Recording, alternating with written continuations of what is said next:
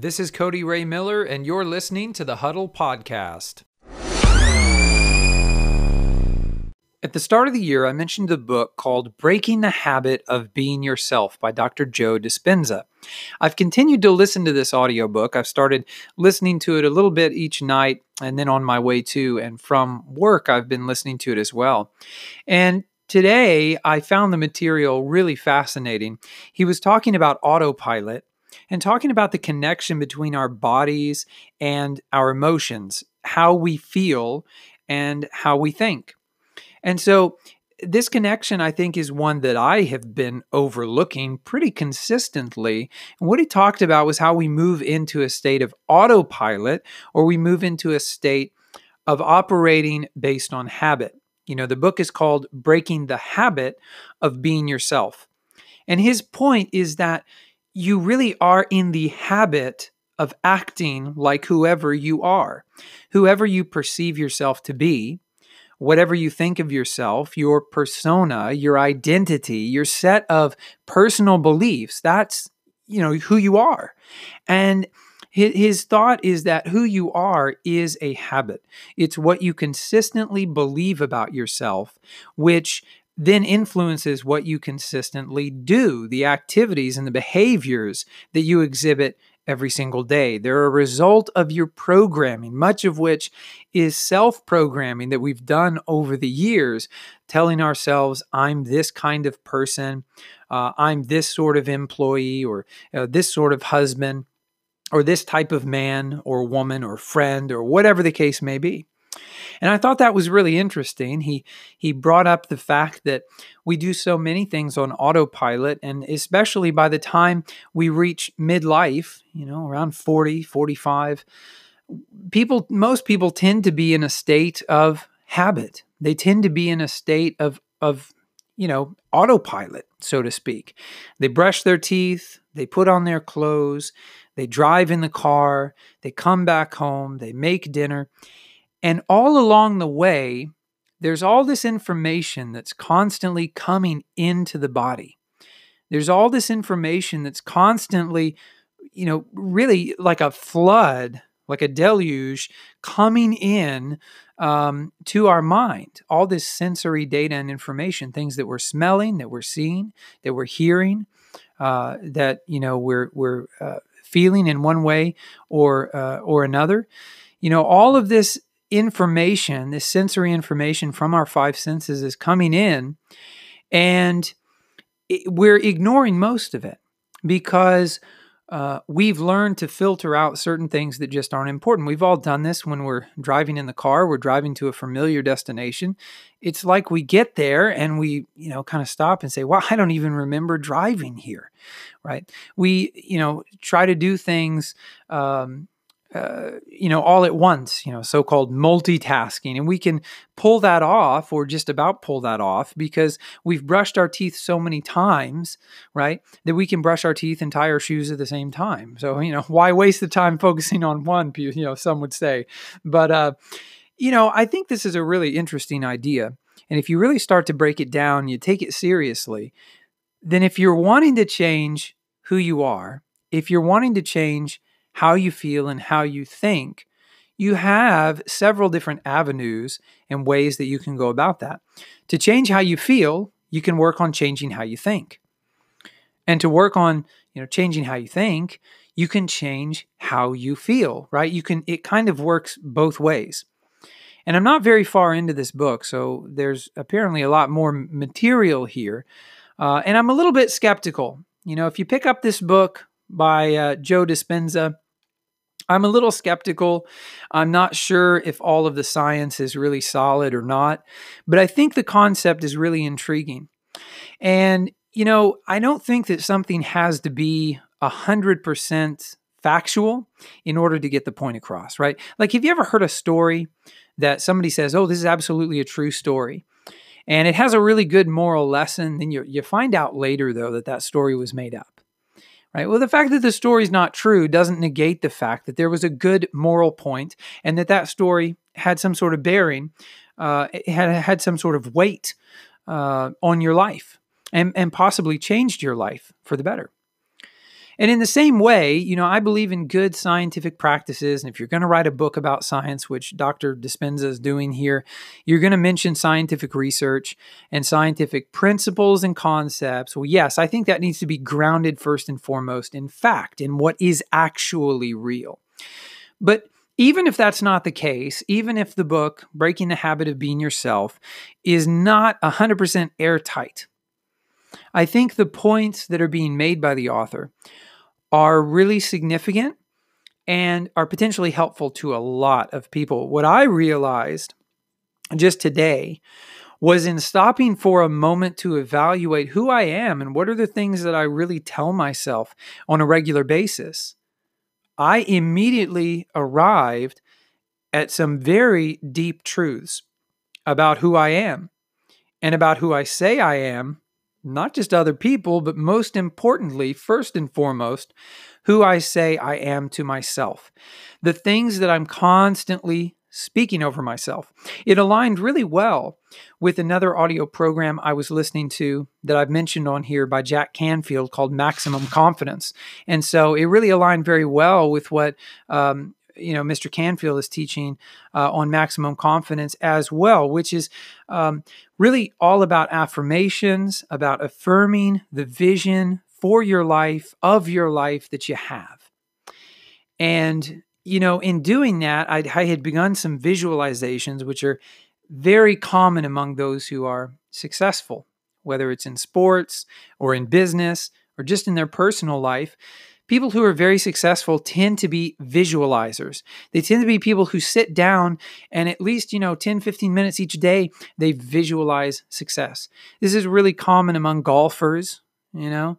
They'll visualize their shot prior to taking it.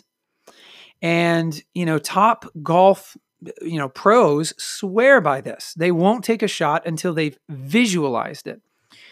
And so, you know, incorporating this into your daily life, I think is a good way to, to break the habit of being yourself. In other words, get your mind into a new state, a new way of thinking. If you're constantly allowing yourself to only see and hear what is like actually around you, you may not be surrounded right now with the ideal life, what you actually want. So, for example, if you want a nicer home, you can't currently, right now, change your living space. You might be coming home to a small studio apartment. You might be coming home to an old, broken down, dilapidated uh, house. Maybe you're renting, maybe you own it. Either way, you may not be confronted every single day in reality with the living environment that you really want to be in. But what you can do is every single day you can visualize what it would be like to walk through that house. And as you do that, you begin to feel what it would feel like to walk through that house. Let me tell you what, what I've found, and you can test this for yourself and see if there's anything um, in it for you. What I've found is that when I begin doing visualization, some really weird things start to happen. Okay. One of my goals is to achieve a ring for my company. So, my company, when you reach $100,000 uh, in earnings.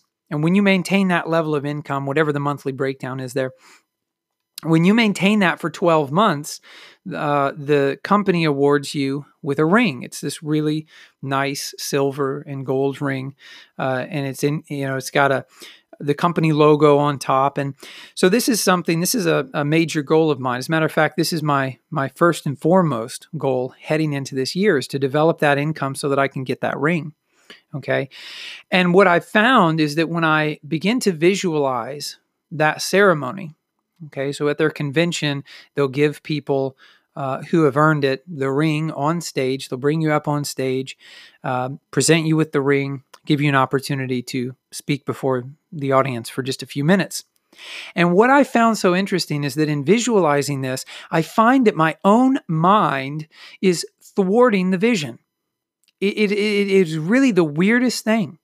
So, when I'm beginning to visualize this, several things start to happen. Sometimes, as I'm visualizing coming on stage, all of a sudden my mind will visualize that I'm tripping, that I'm falling, that I'm off balance. Or when I go to shake the owner's hand, right? And he goes to give me the ring. I might visualize, and I'm not trying to visualize this, but it slips into my into my head, into my mind that I might I might go and I might miss his hand for the handshake, or that I might drop the ring or fumble it in my hands, or that I might feel awkward or or clunky uh, in that environment. In other words, it does not feel natural as I'm beginning to visualize these things. And I think that's really interesting I think that shows that deep down there's some programming going on, that maybe there are some parts of my subconscious that aren't quite comfortable yet with this idea of achieving this ring. And I personally feel like in order to do it, I have to first be at a place where my mind is completely comfortable with visualizing it. So, you know, I, don't know how you feel about visualizations or affirmations. Um, I know some people um, feel a little weird about them. Okay. I, I personally think there are enough successful people who practice both of those things, affirmations and visualizations, that I'd be kind of crazy not to. And especially when you start practicing it and you start experiencing like what I'm talking about, where your mind is struggling to actually imagine. I mean, think about this for just a minute. If I can't sit down in a room and imagine receiving that ring and everything goes smoothly, how in the world do I think that I'm going to create that in the real world, okay, outside of my head? If I can't even imagine it going smoothly in my mind, how can I possibly think that it's actually going to happen out there? You see, I think there's some mental blocks here. And I think that by visualizing and working through those things, that eventually I get to a place where I feel that I can sink into and accept this award that I say that I want. So, you know, take this for yourself and evaluate if maybe you can break the habit of being yourself by changing the way you feel through visualizations or affirmations. You know, when you start to affirm things and you say, I am strong, I am powerful, I am successful, right? Whatever the affirmation is for you, when you begin speaking that in the present tense and saying, I am this or I am that, that's a powerful statement. It will make you feel a particular way when you have a really good affirmation, Jack Canfield says, when you have a really good affirmation, it makes you feel really funny. There's this funny sensation in your stomach.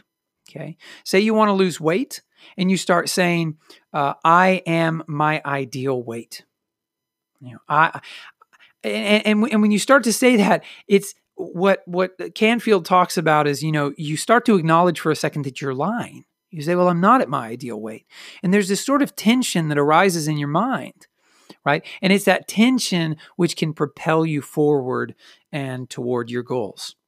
So I challenge you to break the habit of being yourself, to practice visualizations and affirmations, and change the way you feel by changing the way you think. And also changing the way you think by changing the way that you feel. Working both of those angles there until you're not only feeling like the person you want to be, but you're also thinking like the person you want to be as well. And in so doing, what are we except a collection of thinking and feeling? Right? A, collection of thoughts and a collection of feelings. And so, as you start to do this and you start to think differently and feel differently, guess what? You become something different. You become that thing which you desire. And that's my hope for each and every one of you listening to this that you would become that which you sincerely desire. And when you do, I hope that you'll remember me and remember this podcast. And I hope you'll reach out to share your story because I really look forward to hearing it. And I really do believe, as I started this podcast this year, it's not like I had subscribers. It's not like I had, you know, people listening to my podcast. I started this podcast and I said, I don't care if anyone listens to it or not. I'm doing this every single day in 2019 because it's going to make me the person that I want to be. It's going to make me a diligent and dedicated person. And I'm trusting and believing that down the road, these podcasts are going to impact somebody's life. If they just impact one person, I feel like it's worth it. And in fact, I would say I know it is already affecting one person, it's affecting me. But if it can affect one other, I think that would be absolutely amazing. So, if this podcast has resonated with you today, if anything you've heard in the podcast so far has spoken to you, has moved you, or motivated you, or challenged you, I really encourage you to reach out to me. They have this cool feature here on Anchor. If that's how you're listening, you may be listening on a different platform. But if you're on Anchor, they have this cool feature where you can send me a message like a voicemail, right? And I think that would just be amazing if you sent me a message on here. You got in touch with me in some other way to let let me know that this podcast was beneficial to you and your life.